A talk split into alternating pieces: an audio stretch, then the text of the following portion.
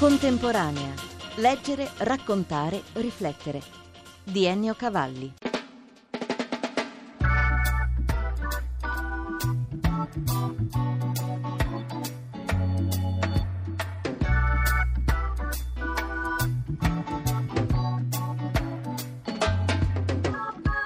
Poeti greci del Novecento si intitola così il meridiano Mondadori a cura di Nicola Crocetti e Filippo Maria Pontani, che dà conto del rilievo del pensiero poetico nel paese dei miti classici e degli undici colpi di Stato tentati o riusciti in circa 70 anni da Costandinos Cavafis a Georgos Seferis, a Giannis Ritsos, a Odysseas Elitis, tutti scomparsi, ai contemporanei Michalis Ganas e Nasos Vagenas.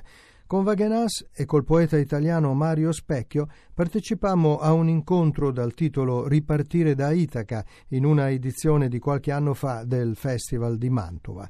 L'invito al viaggio rievocava di per sé l'uso stilistico e il traslato poetico della metafora, dal greco metaferein, che significa portare avanti, trasportare, con la conseguenza che, poesia a parte, a esibire la scritta metafores sono i camion adibiti a traslochi o a consegna di merci, come ci conferma Nasos Vagenas. In greco la parola metafora significa piuttosto per lo più il trasloco, però la metafora come mezzo letterario è la cosa più importante nella poesia, cioè la metafora è il trionfo del poeta importante e il disastro del poeta mediocre. Diamo subito un esempio di questo lavorio segreto, di questa forma di trasloco attraverso il quale la poesia ci porta in altre stanze ad abitare nuovi pensieri. Lei ha pubblicato in Italia un libro dal titolo Vagabondaggi di un non viaggiatore.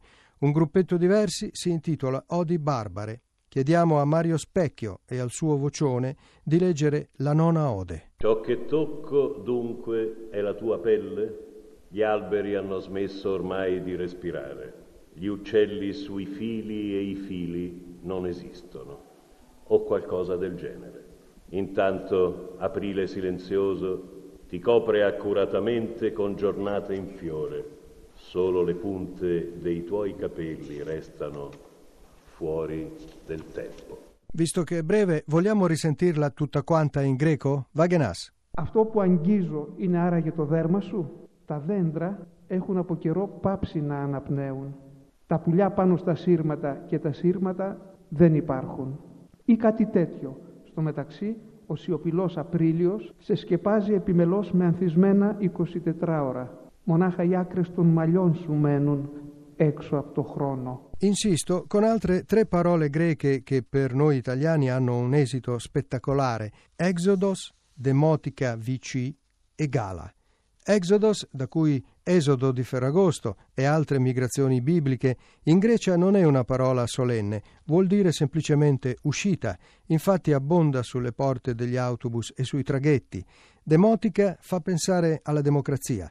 Chissà quante volte quella parola è stata sulla bocca di filosofi come Socrate e Platone, volando alto, però poi, seguita da VC, Demotica scende terra a terra, indica i bagni pubblici.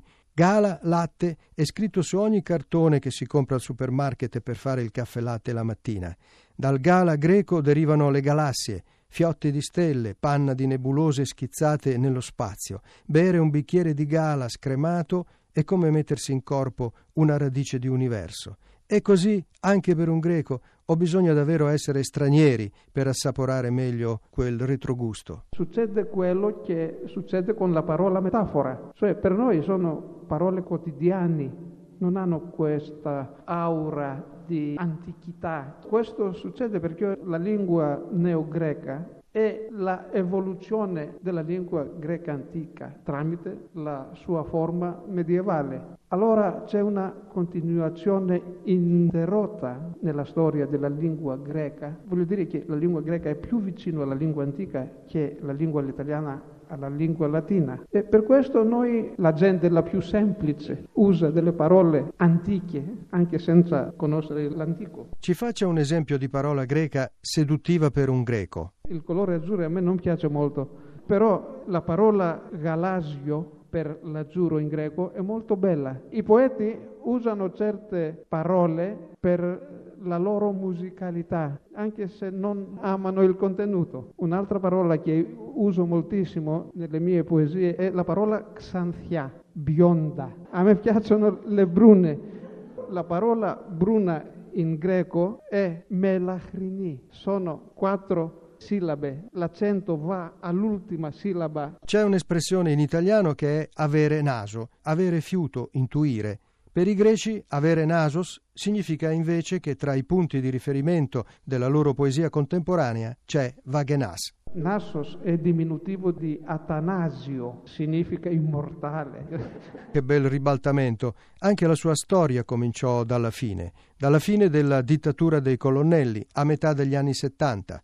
Cosa significò far parte della generazione liberata? Che tempi erano quelli e che libri scrisse lei? Dal punto di vista umano era una felicità, direi, essere liberi di nuovo, perché i dittatori per sette anni era una durata di, del tempo molto lunga e molto faticosa. Dal punto di vista letterario, direi, non era una cosa molto bella, perché in un'atmosfera di libertà dove tutti possono esprimersi liberamente, si scrive molta brutta letteratura io sto scherzando. Questo che voglio dire è che la letteratura che è stata prodotta durante la dittatura, dal punto di vista qualitativo, era migliore di quella che è stata prodotta appena dopo, perché durante la dittatura c'era la censura e a mio avviso la censura è una cosa buona per la letteratura perché ti fa trovare nuovi modi di espressione indiretti, nuove metafore non metafore spente dall'uso. Va bene, ma fuori dal paradosso non farà mica l'elogio della dittatura. No, è un elogio della letteratura.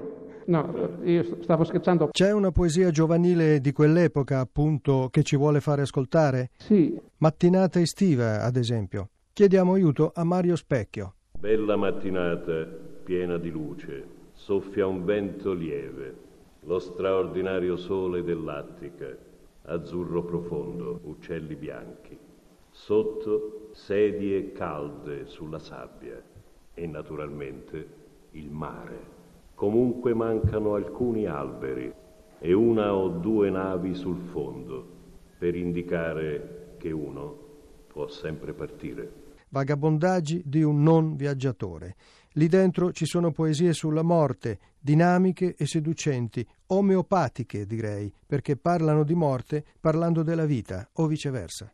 Verrà la morte e mi coglierà di sorpresa, questa morte che mi accompagna dalla mattina alla sera, si nasconde tra i miei vestiti, tra i miei capelli, spunta come un'improvvisa macchia sulla camicia, si incolla come una mollica sul palato o come un lieve brivido si sposta sulla pelle. Tu dormirai senza sospetto, ma i tuoi seni staranno spaventati nel buio, si sentiranno i passi sui gradini, il cicolio della porta, guarderanno le ombre sulle finestre per tutta la notte.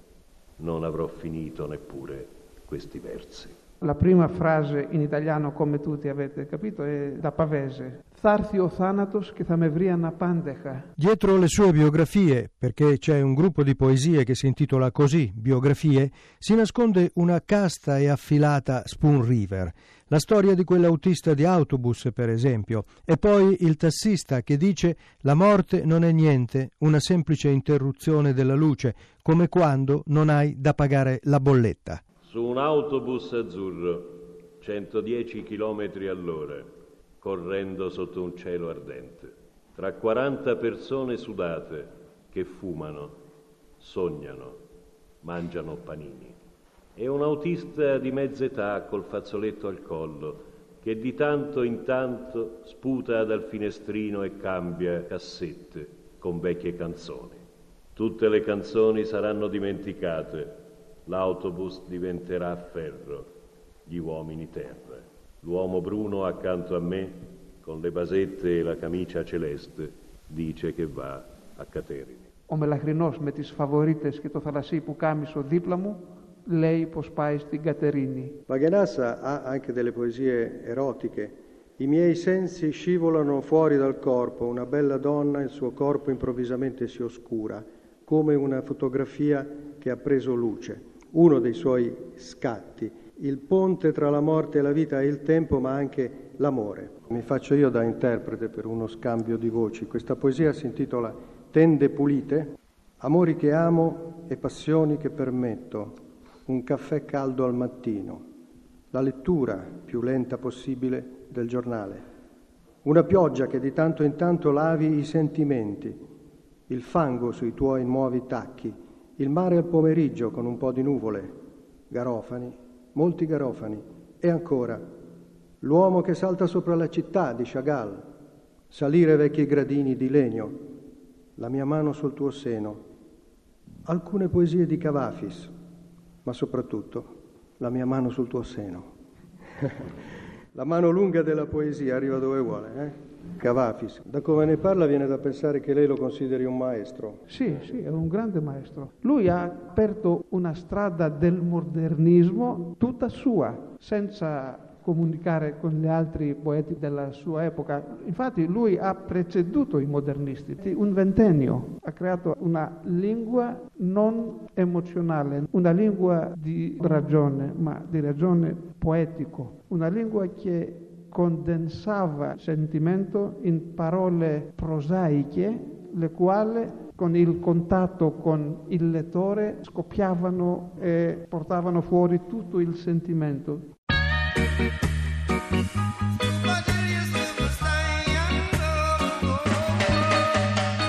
Grazie dell'ascolto da Ennio Cavalli. Per riascoltare questa e altre puntate www.contemporanea.rai.it